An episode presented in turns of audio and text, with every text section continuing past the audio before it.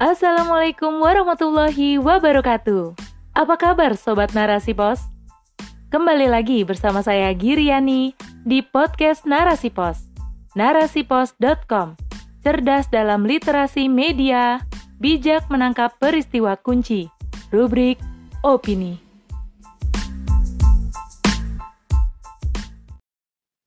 Islam dan problem pekerja migran oleh Putri Ahmad. Sejak 13 Juli 2022, Indonesia menghentikan sementara pengiriman PMI sektor domestik ke Malaysia karena Malaysia dianggap telah melanggar MOU tentang One Channel System. Sistem penempatan satu kanal atau SPSK atau One Channel System telah disepakati oleh Indonesia dan Malaysia sebagai sistem yang digunakan dalam penempatan dan perlindungan PMI. Sistem ini dipercaya akan memudahkan Indonesia sebagai negara asal PMI untuk mengetahui nama majikan, besaran gaji para PMI, selain itu juga untuk mengetahui jaminan sosial yang diberikan kepada PMI. Malaysia diduga menyalahi MOU tersebut dan masih menggunakan sistem lain, yaitu SMO atau Sistem Made Online. Indonesia menilai bahwa SMO menyulitkan pihaknya untuk memberikan perlindungan saat PMI mendapatkan masalah di tempatnya bekerja. Bahkan, menurut Fajar Dwi Wisnuwardani, tenaga ahli kantor staf kepresidenan, untuk mengetahui data PMI saja, pemerintah RI tidak bisa. PMI atau Pekerja Migran Indonesia adalah istilah pengganti dari TKI yang telah resmi digunakan oleh pemerintah RI dalam aturan baru Undang-Undang Nomor 18 tahun 2017 disebutkan bahwa pekerja migran Indonesia adalah setiap warga negara Indonesia yang akan, sedang, atau telah melakukan pekerjaan dengan menerima upah di luar wilayah Indonesia. SPSK digadang-gadang menjadi solusi atas problem yang sering dialami PMI selama ini. Namun, belum genap seumur jagung terjalinnya kesepakatan atau MOU tenaga kerja yang isinya tentang pemberlakuan SPSK, masalah muncul.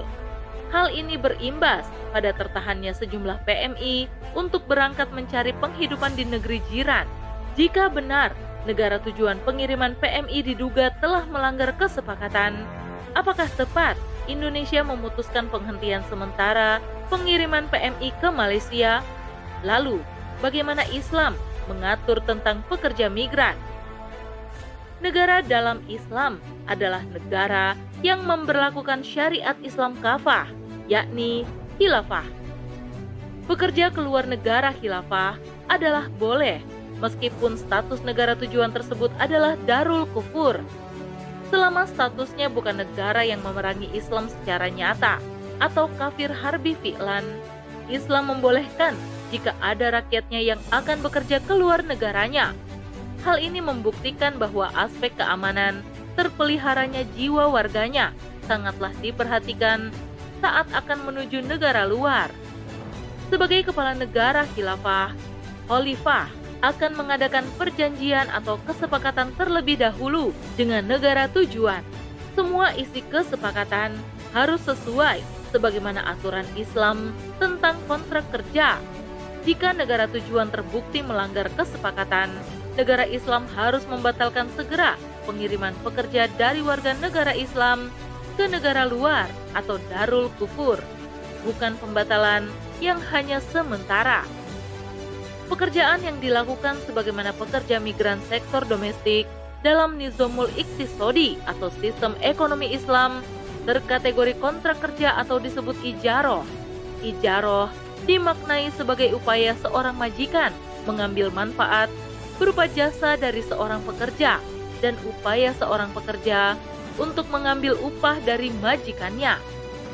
Kemudian, negara Islam akan memperlakukan hukum-hukum syariat yang berkaitan dengan kontrak kerja atau ijaroh. Pertama, jenis pekerjaan. Selama pekerjaan yang akan dilakukan hukumnya halal, maka boleh untuk diterima. Kedua, waktu kerja dalam akad kontrak kerja antara majikan dan pekerja, harus ada kejelasan lamanya bekerja di negara tujuan. Misalnya, disebutkan selama berapa minggu, berapa bulan, atau berapa tahun. Ketiga, upah atau gaji. Besarnya upah harus jelas dan sudah disepakati kedua belah pihak, yaitu majikan dan pekerja. Hal ini sebagaimana sabda Rasulullah Shallallahu Alaihi Wasallam, apabila salah seorang dari kalian mengontrak seorang pekerja, maka hendaklah ia memberitahukan gajinya kepadanya atau pekerja. Hadis riwayat Ad-Darukutni. Selain itu, untuk pekerja wanita, negara dalam Islam akan memperlakukan aturan yang mengikat bagi para wanita, juga menjamin terpeliharanya jiwa dan kehormatannya. Contohnya, harus bersama mahram dan suaminya, terjaga auratnya, dan tidak melalaikannya dari tugas utama sebagai ibu dan pengatur rumah tangga. Bagian yang terakhir inilah yang biasanya tidak terpenuhi oleh negara-negara pengirim pekerja migran saat ini.